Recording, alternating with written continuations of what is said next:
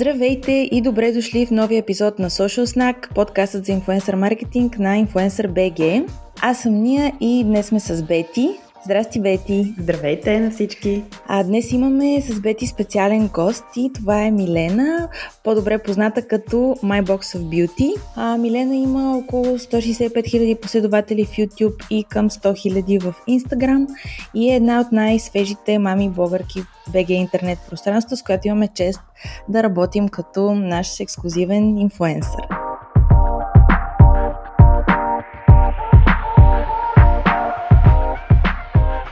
Здравей, Миленка! Здравей! Много хубави думи, благодаря. Така хубаво представяне. Много положително тръгваме. Харесва ми.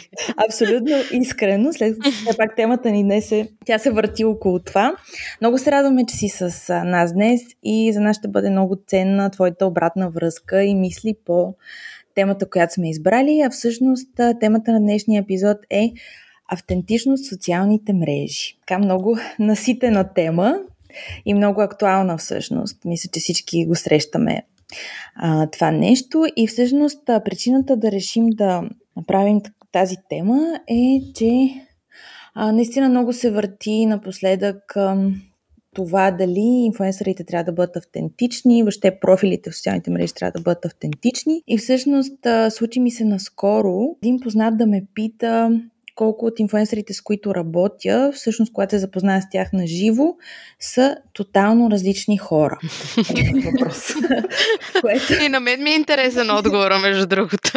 Ами, той много ме озадачи, но все пак аз го гледам от а, по-работна гледна точка. Аз му отговорих, че не мисля, че човек може да е на 100% себе си в социалните мрежи. Не мисля, че е здравословно и че е технически постижимо. Възможно, да, абсолютно. Да. Дайте да тръгнем от, тази, от тук и вече ще навлезем по-навътре в темата. Какво мислите за това? Но то като цяло човек май не може да е изцяло автентичен и в в реалния живот. Колкото и да, си, да се опитваш да бъдеш себе си, да показваш всичко, което си на хората около теб, независимо дали в социалните мрежи или в живота, винаги има една преграда, един образ, който може би несъзнателно се опитваш да градиш и да подкрепяш, пък в социалните мрежи още повече, защото там си изложен на погледите на хиляди души, които не те познават, пък имат мнение за теб, което държат да си го кажат. И може би заради това наистина не е възможно да бъдеш изцяло автентичен. Да, аз сега седя и си мисля така, като ви слушам, понеже пък и напоследък, всъщност, последните години дори, това, което наблюдаваме и в работата си ежедневната е всъщност едно все по-голямо разрастване, появяване на все повече профили, все повече хора, нали, потреблението на съдържание става нещо, което е част от нашия живот и също време ние свикваме с това. Успоредно ние до една степен искаме да видим хората изцяло автентични, така наречени, нали, изцяло отворени към а, последователите, да го кажем, но аз съм абсолютно съгласна нали, с двете, че не смятам от една страна да, че е здравословно и от друга страна, че е възможно, може би. Да, има хора, които си споделят абсолютно, да кажем, може би почти всичко от а, личния живот, но до каква степен това има смисъл, със сигурност помага в много ситуации, най-вероятно на много хора да се припознаят. Нали. Според мен основно хората, търсейки това нещо в а, профилите и хората, които следвате, за да се припознаят, да видят, че има хора, които са близки като тях, че мислят по един и същи начин и до някаква степен да се види, че отсреща има реални хора, че те не са просто тази маска, която всъщност, каквото и да си говорим, особено пак и в последно време виждаме две посоки. Едната е на да, доколкото се може автентичните профили и хора, и от друга страна едни тотално, за мен, не, за мен също и като потребител, нерелевантни профили, които ти дори гледайки съдържанието им, ти абсолютно осъзнаваш и виждаш, че това не е няма как да бъде достоверно толкова като начин на живота, ако щеш, как изглеждаш, нали, филтрите, които използваш, нещата, които показваш. В крайна сметка всички сме хора, знаем какво е така, ежедневието на някого, но малко така аз по-дълбоко може би веднага влезнах в това, но просто си мисля по, по, по този въпрос, защото наистина с пренасищането на пазара някакси хората стават и по-критични към това, защо някой по някакъв начин, да кажем, не е достатъчно открит. Нали? В същото време на заден план се случват много други неща, за които ние като последователи не знаем. Ами той тук идва, това е интересно нали, от моя гледна точка, като човек, който създава съдържание. В началото, когато започваш да създаваш съдържание и нямаш публика, нали, създаваш за леля ти, за брати, които те гледат, а, имаш пълната свобода да бъдеш възможно най-близко до това, което си в реалния живот. Mm-hmm. Обаче в един момент, когато започна да се появяват коментари, защо косата ти е такава или защо каза това, така, ни мънички коментари, които се вмъкват от тук и от там, ти дори несъзнателно започваш да изграждаш друг образ, който да се вмъкне в очакванията на тези хора. И то много пъти е наистина несъзнателно. Аз колкото и така да се гордея за себе си и да смятам, че съм достатъчно автентична в социалните мрежи, съм се хващала как понякога, а, тръгвайки да снимам нещо, помислям, Ами как ще бъде прието това? Може би mm. е по-добре да го кажа по друг начин, за да ме разберат добре. Нали, в реалния живот няма така, няма го това замислене какво би си казал от срещния човек, защото ти реално тръгваш съвсем свободно, говорейки за дадената тема.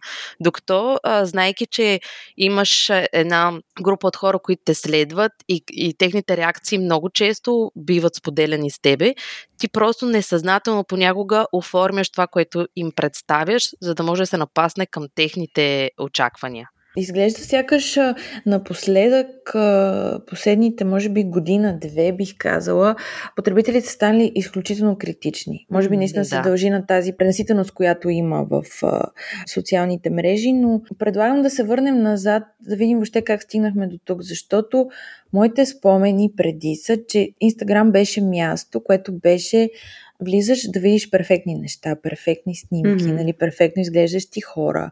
YouTube беше място за забавление. Тук Милена ще каже много по-добре, защото ти от колко време си в YouTube, Миленка? Ми, 10 години вече. 10, да.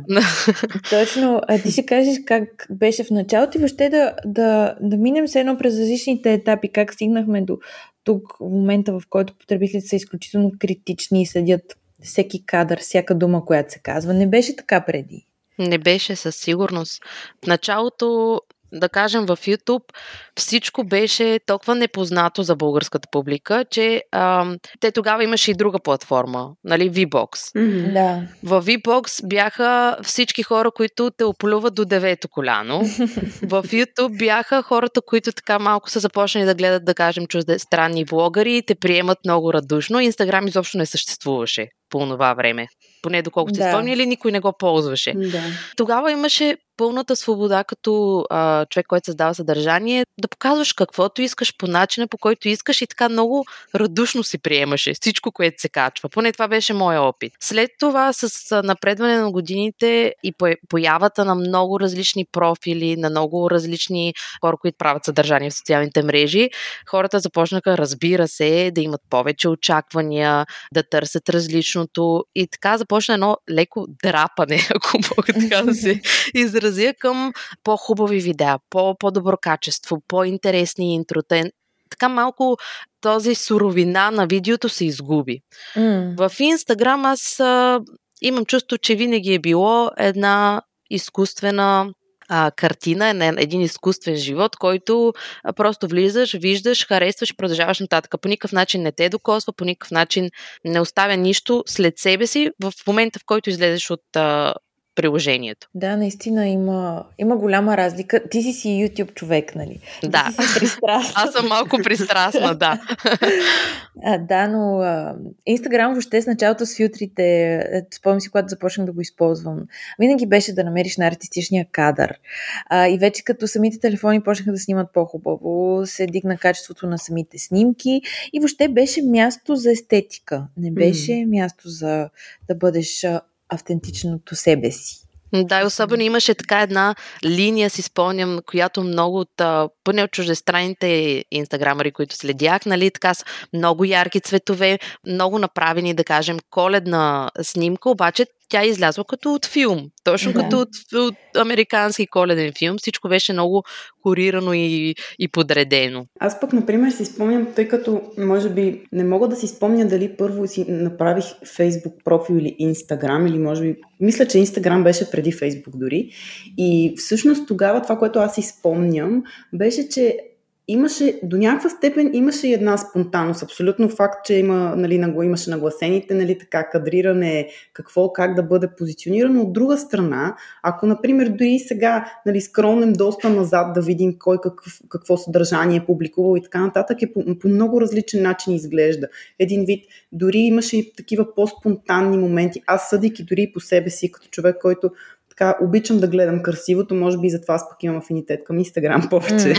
Просто си спомням как за мен тогава беше удоволствие да снимам някакси имах свобода, чувствах се така се едно, окей, сега виждам нещо, това е много красиво, сега ще го кача. И последните няколко години, даже повече от две със сигурност, може би три или четири, някак си от толкова голямо пренасищане, виждане на толкова красиви, пипнати, така нагласени, кадри, вече дрон, нали, смисъл и с развитието и на техниката, това, което нали, и ние каза, просто се вижда една позитивен смисъл, нали, а, градация, която аз, например, не че се притеснявам да кача, но аз не изпитвам нужда и желание да кача, докато преди ми беше супер приятно да си споделям, тъй като нали, беше основната платформа, в която нали, да си виждаш е, хубаво съдържание, да си го нали, по някакъв начин. Твоите приятели са там и така нататък. Но колкото по-професионално започна да става всичко, тъй като е една, един от каналите, нали, в които основно и в момента виждаме и рекламно съдържание, и защо всичко изглежда много добре направено и така нататък. Аз като потребител, например, виждам как ми липсва тази спонтанност това, което, например, и е много интересно сега, което наблюдавам напоследък, е, че аз, например, последната година започнах да гледам много YouTube.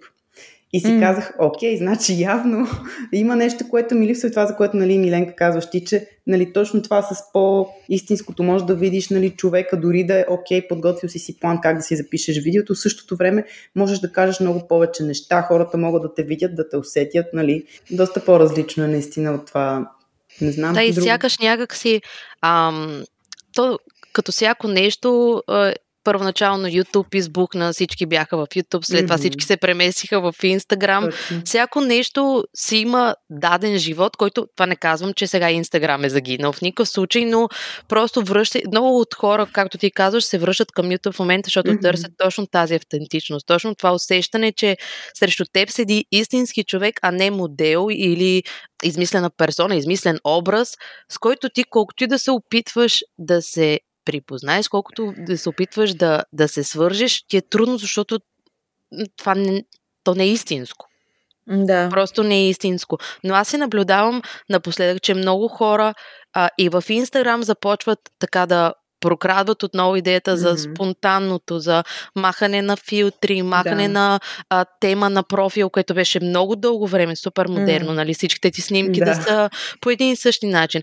Нали, и аз даже се усещам, че така започва да ми се връща пак огънчето към Инстаграм, защото в един момент наистина просто бях беше ми писнал наистина от Инстаграм и от тази перфектност. И сега ми започвам отново да имам желание да споделя някакъв кадър просто на момента. Защото mm-hmm. съм го почувствала, защото смятам, че може да, да докосне някой в същия този момент. Без да го преправям, без да, да мисля нали, точно как трябва да изглежда, снимаш и качваш. И виждам, че хората така доста добре реагират. Mm-hmm.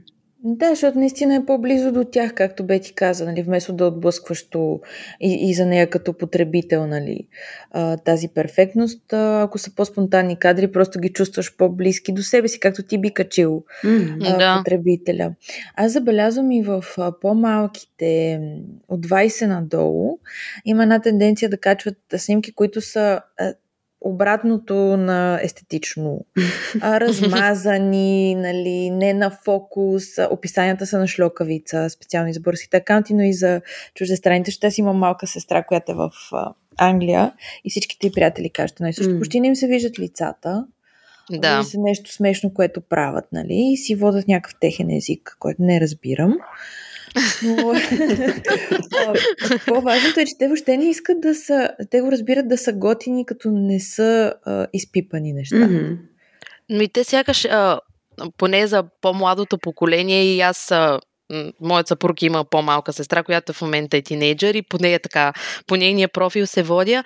А, те наистина използват Инстаграм, за да изразяват чувства, емоции. Mm. А, така, няма го това днес какво закусвах или хубава гледка. Просто някаква емоция, пресъздадена в снимка и ти усещаш, което е една страната, дори нали, възрастовата разлика между нас е толкова голяма, но аз усещам нейната емоция в този момент. Да, абсолютно. Аз сигурно предпочитам да видя снимка на сестра ми в а, някакъв магазин с приятелите и е, нали, размазано, купили си нещо за пиене. Това ми дава повече информация, отколкото ако тя си качи перфектното селфи да. в огледал. Нищо няма да разбера за нея, като как си прекарва.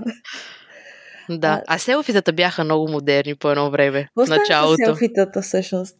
Не знам и аз така. Дайте да си сверим часовника. Модерни ли са, не са ли модерни пак? Трябва ли да ги направим пак модерни?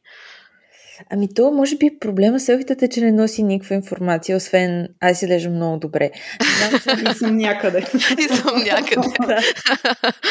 Много са странни. В смисъл, едно е да си снимаш видео, селфи видео, нали, с лицето ти да говориш на камерата, но да си застинал просто. Не знам. Не, знам. не просто си представих как застиваш пред камерата и качваш кадър, който не носи абсолютно нищо. Това май е от живелите. Освен ако нямаш супер а, експресивно лице нали, което не всички да. хора го имат. И може да покажеш емоция, като си направиш селфи. Аз честно казвам, тук си мисля, понеже аз съм тотално човек, който не обича дори да се снима. По какво говорим изобщо за селфи, нали? Тук вече много така на друго ниво стигат нещата, но примерно виждам, че дали, и, и всъщност мисляки си за това нещо, хората, които правят съдържание, всъщност ти си абсолютно, би трябвало да си окей okay с всякакъв тип формат как да заснемаш съдържанието, нали? защото в крайна сметка наясно сме, че не всеки може да си позволи да има времето, най-малкото и възможността да ангажира човек, който да дойде да го снима. Миленка, ти тук много по-добре предполагам да. нали, вярвам, че знаеш от нас, да. особено с видеята, нали, как, в смисъл, понеже аз тук по никакъв начин не мога да дам експертиза от нали, гледната точка на човек, който не се снима, но как започваш да го правиш това? На мен това ми е много интересно а, има ли някакво притеснение, нали, това да се чувстваш, нали, например, странно, че ти се снимаш сама, говориш на камера, нали, тук идва и това за автентичността, смисъл ти какво си представяш. Например, че като снимаш, представяш ли си, че говориш на някой срещу теб или... Преди да, да ти отговоря на този да. въпрос, искам да ти кажа това, което ти каза в началото за нали, да имаш някой да те снима. Според мен, в момента в който влезе друг човек и вече професионална камера, професионално заснемане, mm-hmm. за мен тогава се губи много. Губи се, mm-hmm. губи се тази връзката, която можеш да създадеш, създавайки нещо сам, нещо от теб. Има много случаи, много примери а, за влогари, които започнаха, нали, говоря за чужестранни влогари, които започнаха да правят влогове сами. В един момент а, станаха много популярни, наеха екип. В момента, в който наемат екип, губи се магията. Много е странно, но е наистина така. Губи се просто магията. И затова смятам, че е много важно, ако искаш да създаваш съдържание, а, не казвам изобщо да не използваш а, професионали, нали, професионалисти, които ти помагат, но може би да намериш баланса между двете. Да. Да, да не бъдеш просто едно лице, което застава пред камерата, да да участваш дейно в целия процес, за да, за да остане твоя си почерк вътре там, да се виждаш ти в цялото нещо. А иначе, м- как започва човек да снима? Човек започва да снима, като си представя, че си говори с някой приятел. На мен ми беше много лесно, защото, защото аз бях в чужбина и главно връзката с моите приятели беше по скайп, mm. на камера или на микрофон, сега както си говорим с вас. И за мен беше много лесно да се отпусна. Самата идея също, че тогава нямах последователи, когато започнах. Mm. И знаеш, че никой не те гледа и на никой не му дреме, какво ще кажеш. Ти ми даваш една такава свобода да бъда максимално а, спокойна и максимално истинска. Mm. Нали, споделях си каквото ми дойде на акъла. Което не във всички случаи беше много а, така правилно. Но с времето човек се научава да отсява, научава се да, да си поставя някакви граници, защото смятам, че е здравословно да поставяш граници колкото и да си автентичен. Да, ето тук всъщност мисля, че разковничето специално с YouTube и с влоговете, защото Миленка ти правиш влогове и благодарение на канала ти ти си отворила вратите на нас към твоя живот, семейството ти, чудесните ти дечица, бременностите включително. Това са много, много лични моменти. Сигурна съм, че хората го оценяват, мен това, което ми е интересно е как се справяш с това, че искат повече. Смисъл, потребителите сигурно почват да имат изисквания, да кажем, защо не качваш често, защо не си показала тази част, онази част, нали? Това, което си говорихме в началото. Започва да. се с едни изисквания. Всъщност, как балансираш това нещо? Как се справяш с семейството ти, показвайки го онлайн, коментарите, въобще целият този свят, който не ми се струва като външен човек много трудно за балансиране. Ами аз още в началото, когато започнах да правя видеа, започнах да правя семейни влогове с идеята, че фокусът няма да е на децата, а ще mm-hmm. е на моя на моя експириенс, на моето преживяване mm. като майка първо на едно, после на две, сега на три деца. И винаги а, съм на първо място за мен, разбира се, е семейството и начинът по който децата ми се чувстват, мъжът ми се чувства. И за мен дори да знам, че може някой да бъде разочарован, гледайки, че не съм показала дадено нещо, за мен това не е толкова важно, колкото да знам, че нали, всичко в семейството ни е окей. Okay. Това не ми е било трудно да, да слагам границата. Просто винаги съм знаела, че това, което показвам, е нещо, което и след 10 години, сега децата ми вече са големи, когато започнах да правя видеа, най-големият ми син беше на м- годинка, точно беше навършил годинка, сега е на 8 и гледа видеята ни постоянно. и до сега не ми се е случило да ми каже, абе, мамо, това що си го споделил? Или това, мамо, не трябваше да го качваш. Mm. Точно обратно, а, нали, винаги казва, е, много яко, че си го снимала това. Но точно това ми е била целта и може би поради тази причина много от важните моменти в живота ни аз а, съм ги споделяла постфактум и то чрез разказ, а не чрез кадри, защото има неща, които могат да бъдат полезни, да кажем, с, с а, децата, нали. Научила съм детето на еди си какво, но съм решил, че в този даден момент е по-добре да не го снимам, а да го споделя след това под формата, да кажем, на разказ, на въпроси и отговори, видео, нещо такова, за да може хем да запазя тяхното право да бъдат деца, без някой да, да се включва с мнение дали е окей okay или не. Хем пък да помогна на, на даден родител в тази ситуация, ако се чуди какво да прави никога не ми е било трудно да слагам границата между семейство и видеа. Никога не ми е било важно да покажа всичко. Ти наистина супер добре си балансираш, а, сравнено с други акаунти, семейни и така нататък.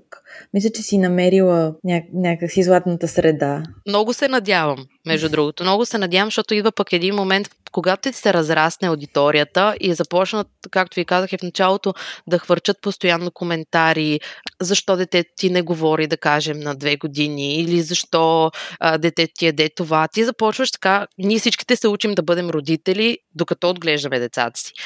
И когато започне този външен шум да се включва, нали, да го усещаш в реалния живот, да усещаш, че започваш да се чувстваш несигурен като родител, това може би е знак, че м- чакайте малко, пауза, центрирам се, обръщам се към семейство и след това се връщам в YouTube. Защото иначе ще е много трудно да отглеждаш децата си заедно с още 200 хиляди мнения. И 200 хиляди човека, които смятат, че знаят как най-правилно да ги отглеждаш. Да. Е, това е особено трудно с, с децата по тази линия.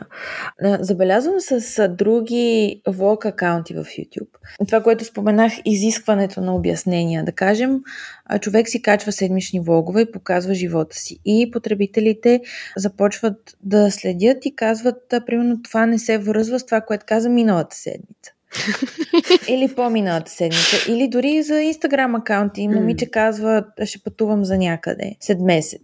И те следят и казват, минаха два месеца и тя не е пътувала. Пътувала ли? Е? Защо лъже? Е, ето за това accountability говоря. То е свързано с нуждата от автентичност на потребителите, но от друга страна, доколко дължиш обяснения, дължиш ли наистина? Въобще къде е дълга? Това да си автентичен? Ми, аз не мисля, че някой дължи нещо на някой. Като цяло в живота, камо ли в социалните мрежи. Аз следвам много и в Инстаграм много акаунти, и в Ютуб и никога не съм очаквала човека от среща, който гледам, който е отделил от своето собствено време да запише дадено видео или да направи даден пост, да му търся отговор на някакви въпроси, които ме вълнуват мене, така и да му държа сметка, както се казва.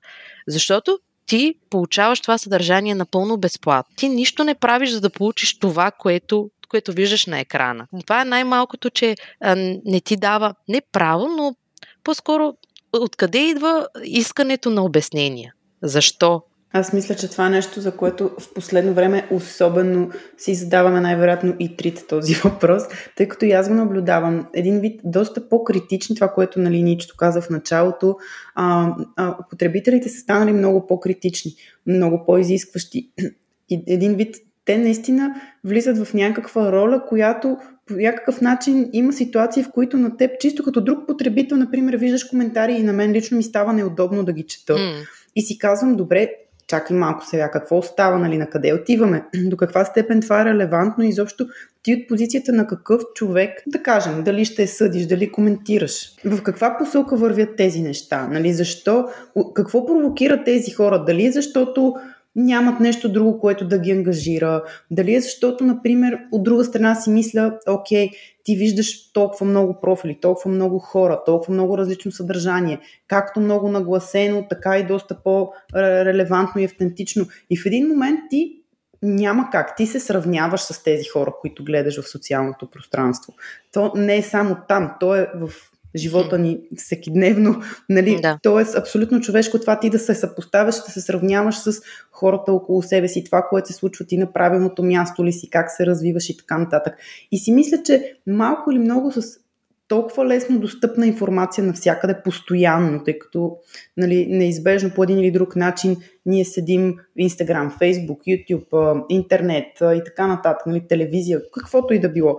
И всъщност ние започваме да се съпоставяме. От там нататък почваме нали, да си казваме, ето сега обаче този човек или този, ето защо сега така прави. Нали, почваме да ставаме критични и то в най-добрия смисъл на думата със сигурност.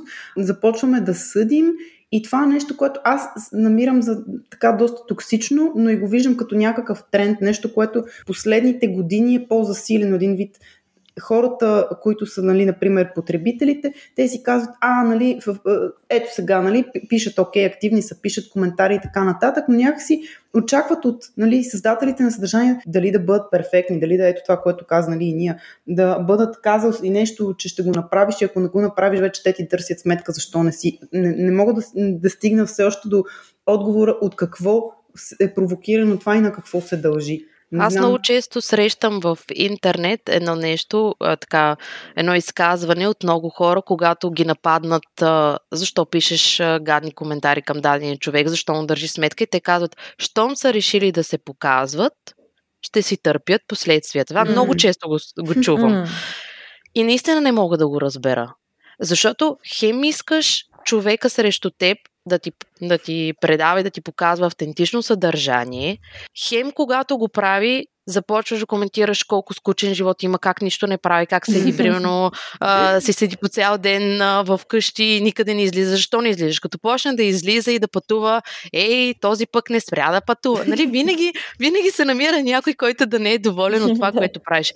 И и от гледната точка на инфлуенсър и на създател на съдържание, тук идва вече решението дали да се ръководиш изцяло от мнението на хората или да следваш един свой собствен път с риска, че много, на много хора това няма да им хареса. Mm. И най-вероятно ще спрат да те гледат.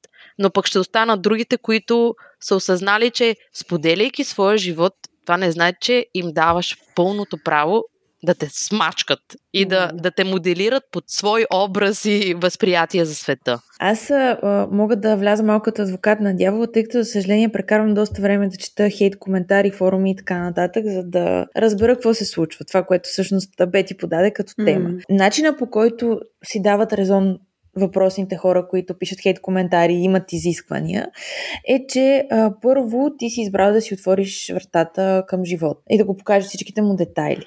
Особен проблем става, когато един създател на съдържание реши да притвори врата. Mm. Много силно ми прави впечатление, защото до вчера е споделял много открито. Mm. Сега тук зависи, всеки създател на съдържание си решава, както Миленка ти каза. Дали трябва да избере пътя, който ще върви колко ще показва, доколко ще показва, кои части ще показва. И разбира се, рязка смяна на посоката създава въпроси. Ма нали ти до вчера mm. ни казваше това и ни показваше онова, ама сега как изведнъж реши да не споделяш нищо. И другото е, чисто психологически мисля, че се създава една връзка с едно гледаш приятел, което всъщност Това го знаем като ефект да. на съдържанието на инфуенсърите. Обаче, а, както знаем от реалния живот, приятелите не винаги са съвестни, добронамерени mm. и така нататък и почват а, да изискват, както биха изисквали от приятел в реалния живот. Нали? Сподели ми, нали? всичко ми споделяш сега, защо искаш да ми споделяш това и онова. И също самия факт, че си зрител на живота на някой, създава наистина чувство на принадлежност. Все едно, може да го критикуваш.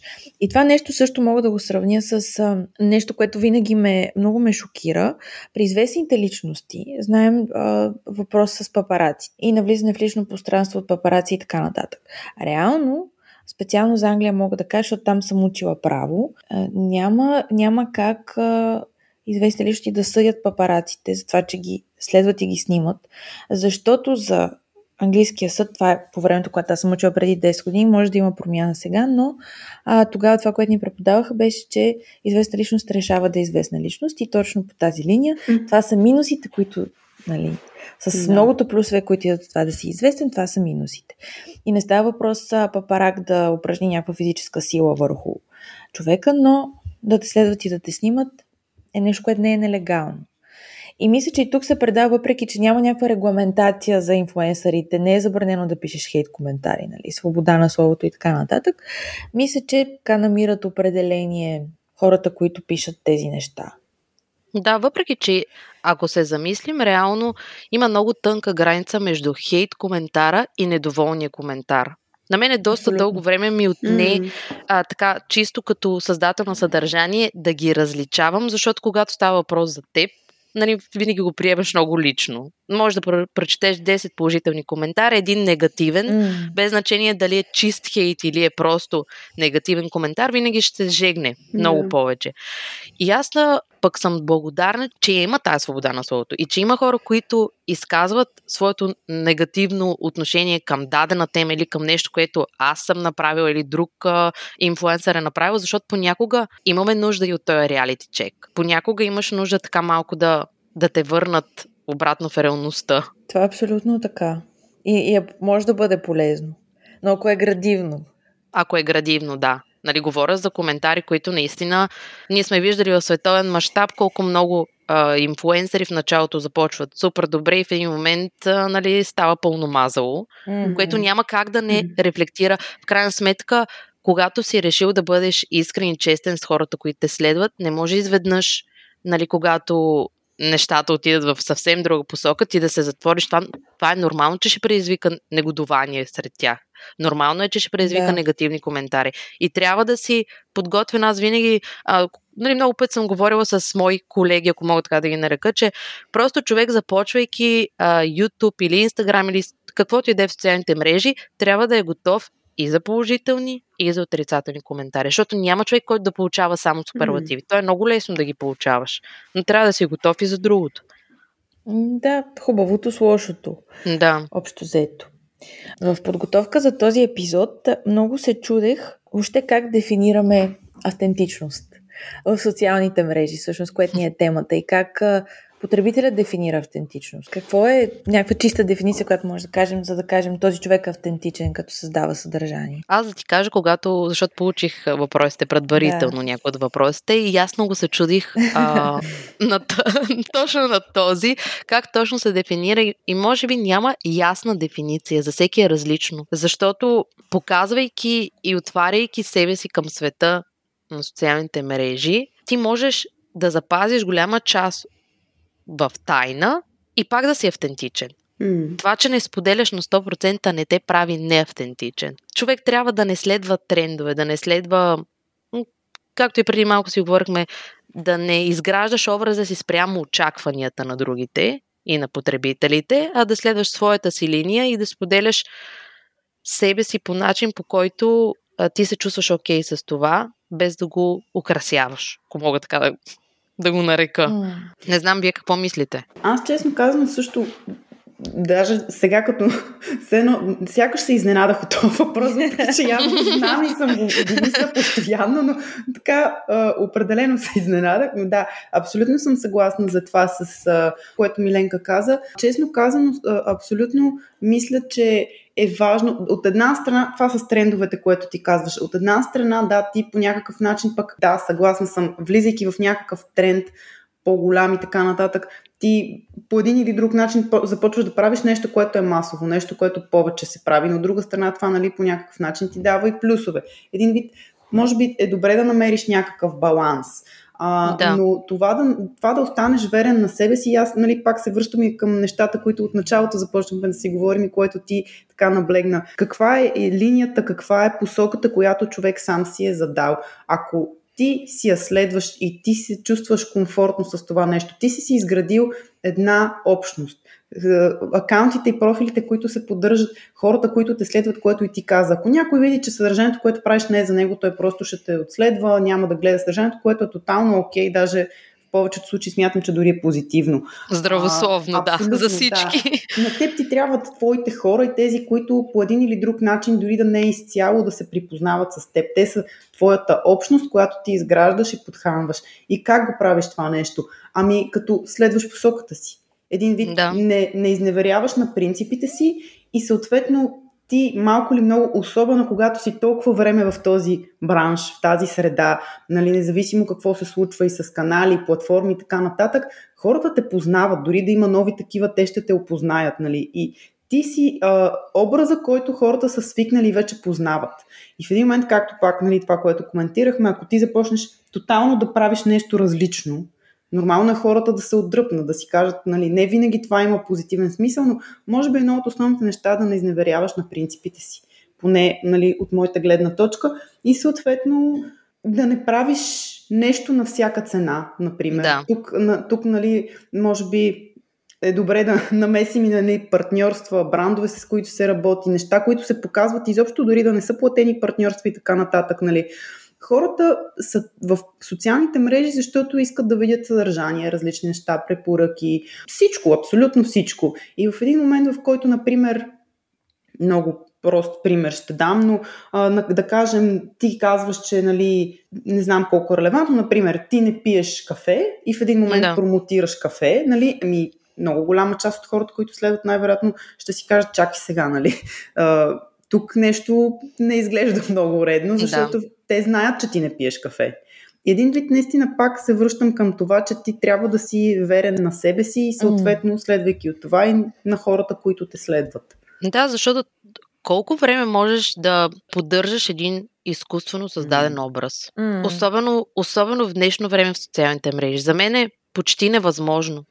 Защото виждаме дори а, известните личности, а, актьори, певци, влизайки в социалните мрежи, те много бързо биват разкостени, да. както, нали, и, и излиза тяхната, много пъти излиза тяхната истинска същност. Колко хора бяха канцелни просто, нали, защото едно е било на а, телевизора, друго е в mm. социалните мрежи. Да.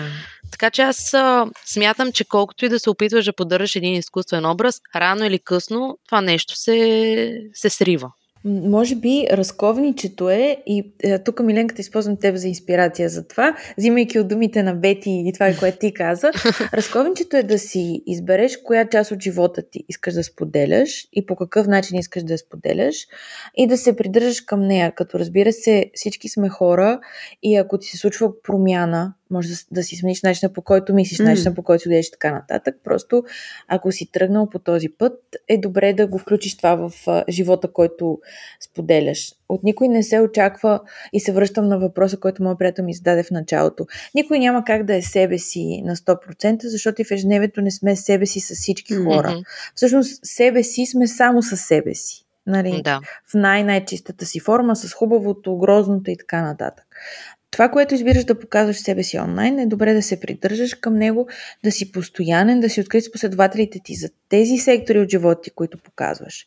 Естествено и просто да си много, да подхождаш с много мисъл за това, което споделяш и да си наясно, че от друга страна пък има живи хора, които проявяват жив интерес към това, което правиш и задават въпроси също така. на които... Да, и да не забравяш, че освен, че хората, които те гледат, трябва да те приемат и да знаят, че реално ти си жив човек с емоции, с а, нали, чувства, но и ти трябва да не забравяш, че срещу теб, пускайки това стори или този пост, пост седат истински хора, които по различен начин могат да приемат това, което казваш. Защото mm. много често пък идва и обратното. Ние мислим, че сме себе си, споделяме нещо, получаваме обратно негативна реакция mm. от хората и започваме да обвиняваме тях. Ама аз имах друго предвид. Да, ти си имал друго предвид, но екс а, хора са решили, че това не е точно така. Да. Затова и тук е много важно да не забравяме и ние като създатели на съдържание, че ни гледат истински хора. С истински емоции, с истински mm. чувства. И трябва да има някакъв баланс между приемане и предаване. Сега ви предлагам да минем към нещо, което бе ти загадна всъщност и което е в основата пък на нашата работа. Как съчетаваме автентичност и инфлуенсър маркетинг и нали, по-ясно казано, там къде се търси автентичност, къде как стоят рекламите и партньорствата, рекламните в профилите на стателите на съдържание. Малко така отново теж, тежко, тежко отиваме. Ами, аз тук отново смятам, че човек трябва да си следва линията и да споделя това, което наистина му е при сърце и знае, че би било интересно на последовател. Защото, да кажем, ако аз, както съм мами влогър и споделям неща за, за семейство, за майки, за отглеждане деца, а, пък имам тайна страст с а, летене, и споделя, направя пост за акумулатор на самолет. Не мисля, че ще бъде толкова полезно нито, на, нито на, на хората, които ме гледат, нито на бранда, който съм решила да презентирам. Така че пак трябва да, да следваш твоята линия и да. То, това е много изтъркано, да споделяш това, което наистина харесваш, но наистина да, да споделяш брандове, с които си горд да работиш и за които така можеш да поставиш себе си, лицето си до тях, без да се срамуваш. Mm. Абсолютно. И това отново, нали, ще така, нали, то наистина звучи така изтъркано. Последните години нещата просто много бързо се променят. Например, да. а, с настъпването на пандемията, нали, ние видяхме как всъщност изключително много фокуса се премести върху работата с инфлуенсъри. Нали, ние от първа ръка нали, можем също да потвърдим, ти също, нали, да. вярвам, че хората, които ни слушат, също са го забелязали. Ако преди това беше някаква сфера, която не всеки е много сигурен, говорим тук за клиенти, брандове, инфлуенсъри, потребители, абсолютно всички хора, в един момент това нещо всъщност и стана много сериозен канал, който е неизбежно част от маркетинг микса на брандовете и на компаниите.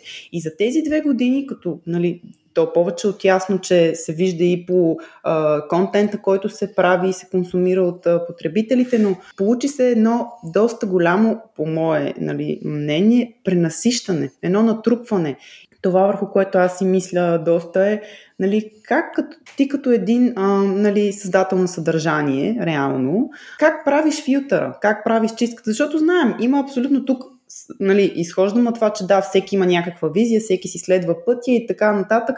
Нали, има хора, които са а, изградили такива профили, в които хората влизат и виждат абсолютно, примерно, всеки пост или всеки втори пост да е рекламен, да са абсолютно различни брандове, които нямат общо и така нататък, да. но има и другата линия, която е точно тази нали, според мен и това, което виждаме и в процеса на работа и с клиенти, това, което те започват и вече доста усилено търсят, е това да профил ти не става въпрос да не, да не коментираш, нали, да не работиш с брандове и да не комуникираш някакви линии и така нататък и продукти, но по-скоро въпросът е какви са те, до каква степен, както и Миленка ти каза, те пасват, нали, колко ги използваш, колко ти си готов да застанеш с името си за това нещо. И всъщност това, което аз си мисля и за автентичността и нали, бидейки в такъв период, в който наистина има предлагане от всякъде. Всеки бранд иска да те хване, да работи тук. Вече ще ни е интересно и ти да кажеш, нали? Тъй като знаем, че при теб постоянно идват запитвания от какви ли не а, клиенти, но някакси аз вярвам, че посоката е в това наистина да не, например, да не приемаш абсолютно всяко запитване. Това го знаем още от самото начало, да. нали, ние като агенция, която нали, основно се занимава с това нещо, но имам чувството, че потребителите стават доста по-резистентни на това нещо и стават по-критични вследствие на това, че вече това е сфера, в която все по-често виждаме платени партньорства и колаборации. Нали? Някакси те са станали още по-критични в това, например, като видят, че някой човек има платен пост или партньорство с даден бранд, независимо, че той, например, от две години това партньорство. Да. Но в момента, да. например, то е фокус за хората и да си кажат, а, ето сега, нали?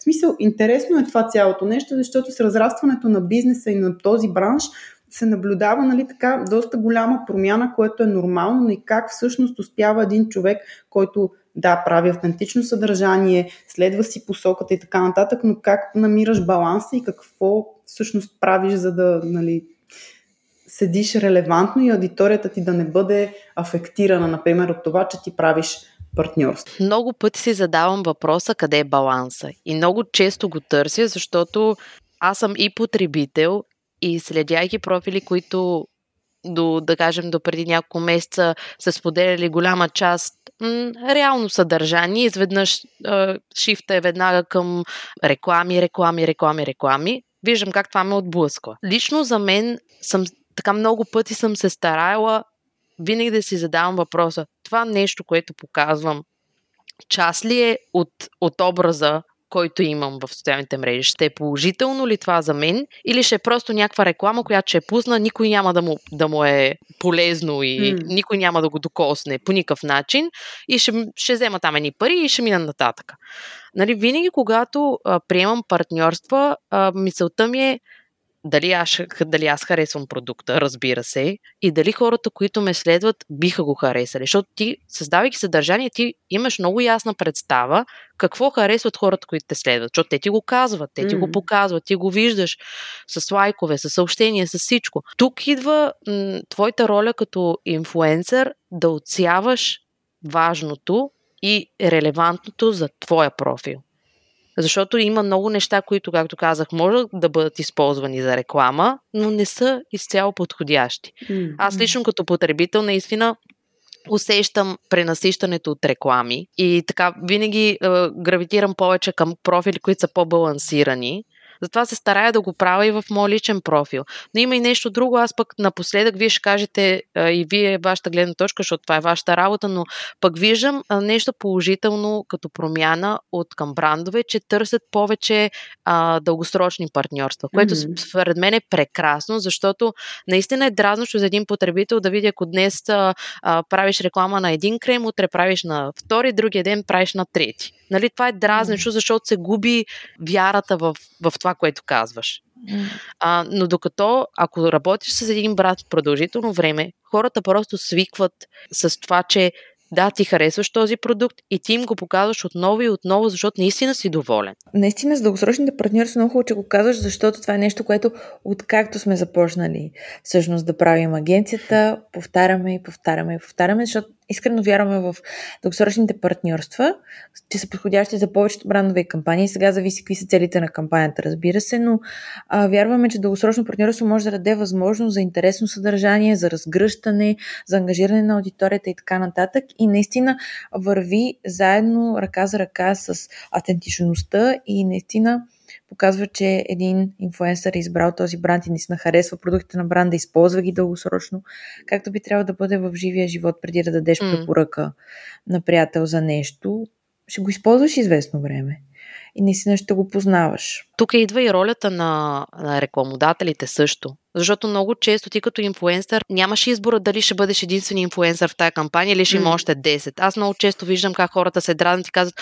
ама ние тая реклама я видяхме в още 10 профила. да, да, ама ти не си го избрал това като инфуенсър. Ти нямаш, ти нямаш роля там. Да. Така че и в тази, а, в тази насока е хубаво брандовете, може би да, нали, да погледнат по малко по-различен начин, че не е нужно да си насякъде. По-добре да си на по-малко места, но а, хората да го усетят и да го видят като истинска препоръка, отколкото като реклама по телевизията. Вие много добре знаете, аз нали няма на вас нужда изобщо да ви го обяснявам това. А, значи темата с автентичността идва по-бавно при брандовете, сякаш, отколкото идва при потребителите и при създателите да. на съдържание. Идва със сигурност, просто отнема време. Рекламодателите започват да усещат, че въобще много е важно да работиш с автентични профили.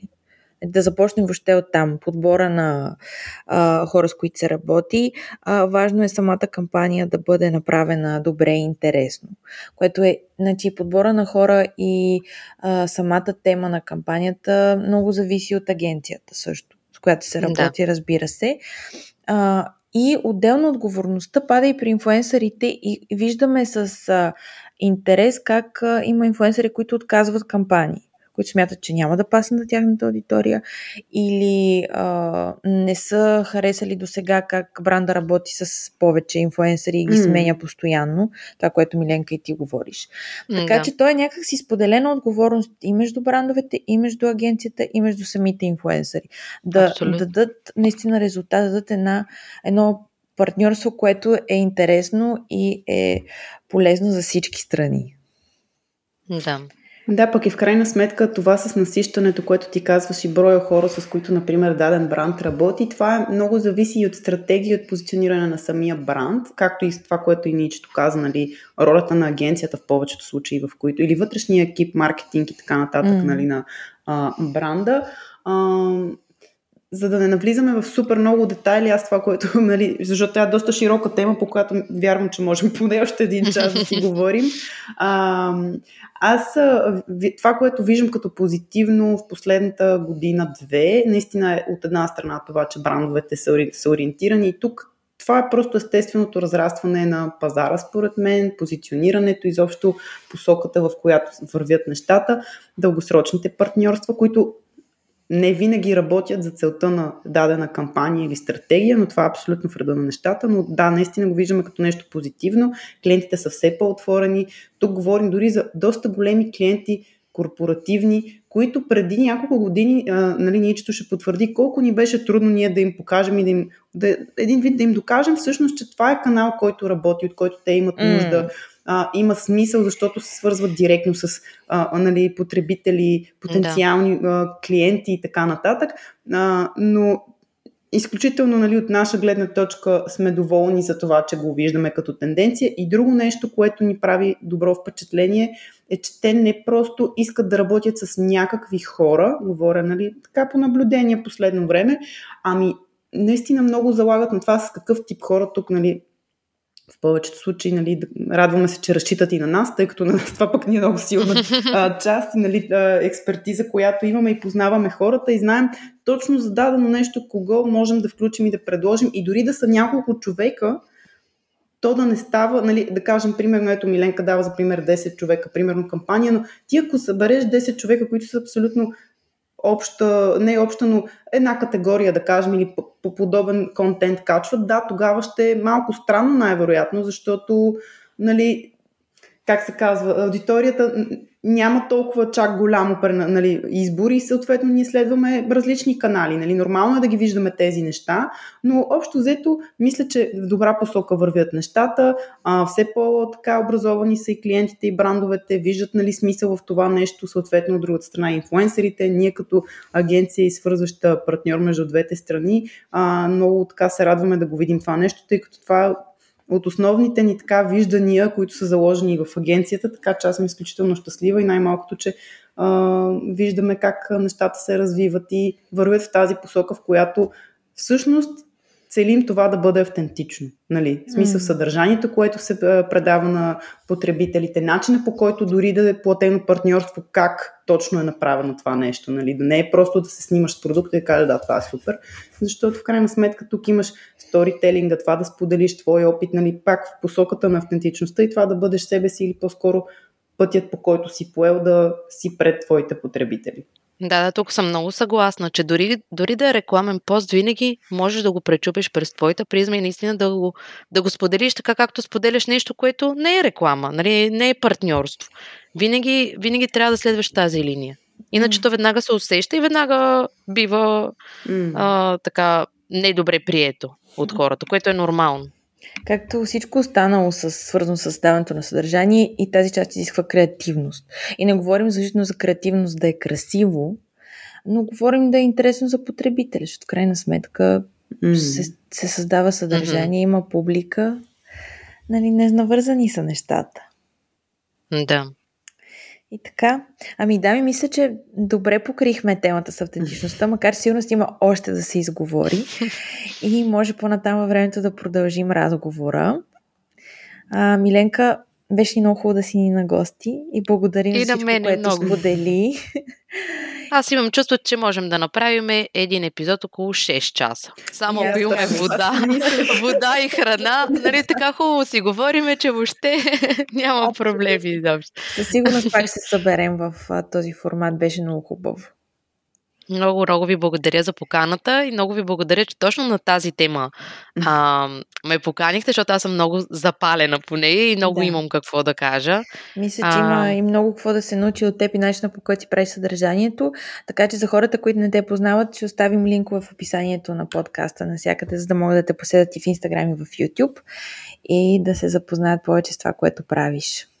Супер, много ви благодаря. Беше ми много приятно. На нас Ние също така. и мерси за доверието и че си работим заедно. Винаги. и на хората, които ни слушат, чао и до скоро. До скоро. Чао, чао.